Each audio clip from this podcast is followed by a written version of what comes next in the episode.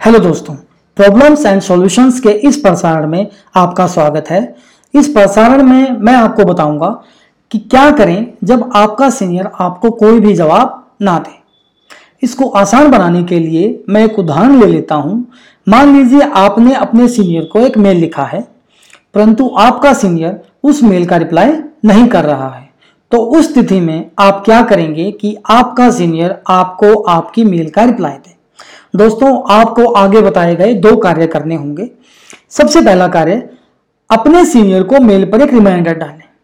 जब भी आप मेल पर रिमाइंडर डालते हैं तो आपके सीनियर के पास ये इंडिकेशन जाता है कि आपने इस मेल का रिप्लाई नहीं किया है।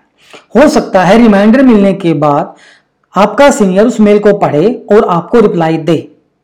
दूसरा, यदि रिमाइंडर डालने के बाद भी आपको सीनियर से कोई भी रिप्लाई नहीं मिलता है तो आपको करना क्या होगा? जो भी आपकी मेल का सब्जेक्ट है, उस सब्जेक्ट की एंड में आपको अर्जेंट या इंपैक्ट ऑफ़ नोट रिप्लाई डालना होगा।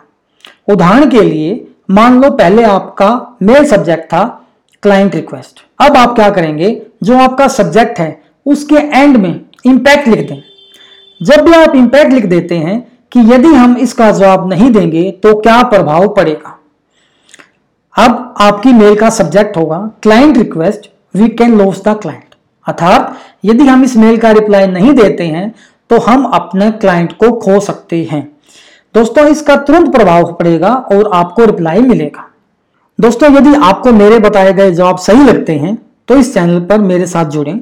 इस प्रसारण को लाइक करें तथा दोस्तों के साथ शेयर करें। धन्यवाद। आपका अपना आनंद होता।